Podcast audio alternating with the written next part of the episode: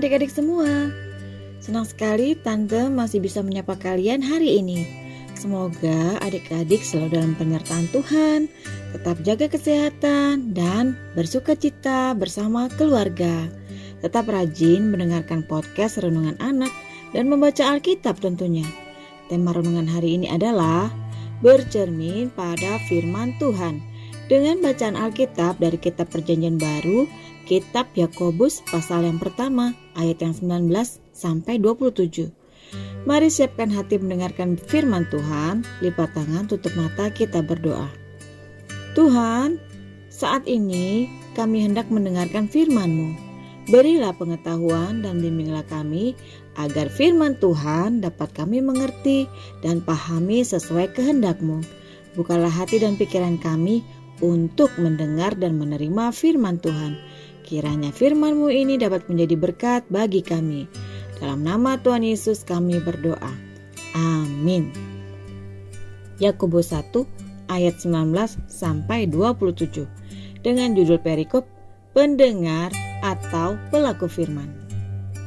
Hai saudara-saudara yang kukasihi, ingatlah hal ini. Setiap orang hendaklah cepat untuk mendengar, tetapi lambat untuk berkata-kata dan juga lambat untuk marah. Sebab amarah manusia tidak mengerjakan kebenaran di hadapan Allah. Sebab itu buanglah segala sesuatu yang kotor dan kejahatan yang begitu banyak itu dan terimalah dengan lemah lembut firman yang tertanam di dalam hatimu yang berkuasa menyelamatkan jiwamu. Tetapi hendaklah kamu menjadi pelaku firman dan bukan hanya mendengar saja. Sebab jika tidak demikian, kamu menipu diri sendiri. Sebab jika seorang hanya mendengar firman saja dan tidak melakukannya, ia adalah seumpama seorang yang sedang mengamat-amati mukanya yang sebenarnya di depan cermin. Baru saja ia memandang dirinya, ia sudah pergi atau ia segera lupa bagaimana rupanya. Tetapi barang siapa meneliti hukum yang sempurna, yaitu hukum yang memerdekakan orang, dan ia bertekun di dalamnya. Jadi, bukan hanya mendengar untuk melupakannya, tetapi sungguh-sungguh melakukannya. Ia akan berbahagia oleh perbuatannya.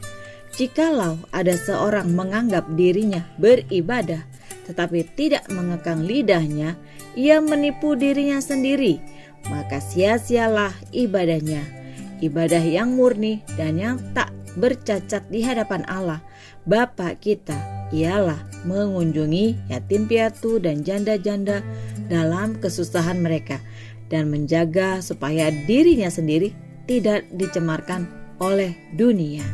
Demikian firman Tuhan. Adik-adik, menurut sebuah penelitian, rata-rata orang bercermin sebanyak 8 sampai 10 kali dalam satu hari. Bahkan ada orang-orang yang memandang cermin hingga lebih dari 60 kali. Kita bercermin dengan tujuan untuk memeriksa penampilan kita. Jika kita melihat ada yang salah dengan penampilan kita, kita pasti akan memperbaikinya. Rasul Yakobus mengibaratkan seseorang yang sedang mendengarkan firman Tuhan namun tanpa pernah melakukannya, itu seperti orang yang sedang berdiri di, di depan cermin, tapi melupakan apa yang baru saja dilihatnya. Pernyataan ini juga mengingatkan kita bahwa seharusnya kita dengan sungguh-sungguh mencermati dan meneliti firman Tuhan dan tidak begitu saja melupakannya. Apa yang kita peroleh dari firman Tuhan hendaknya dibarengi dengan sebuah tindakan nyata yang menunjukkan bahwa kita mengingat dan meyakini kebenaran firman itu.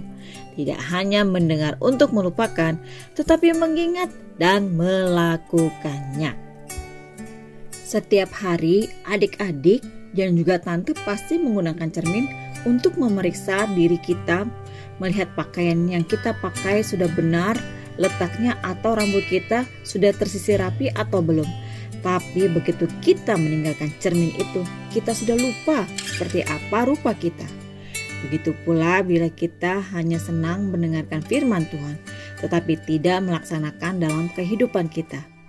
Begitu kita selesai kebaktian anak, mendengarkan firman Tuhan yang disampaikan oleh guru sekolah minggu, kita melupakan apa yang menjadi pesan Tuhan yang seharusnya kita laksanakan dalam hidup kita.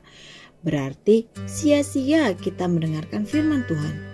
Ingatkah adik-adik akan perumpamaan yang disampaikan oleh Tuhan Yesus bahwa ada orang yang mendirikan bangunan di atas pondasi dari pasir.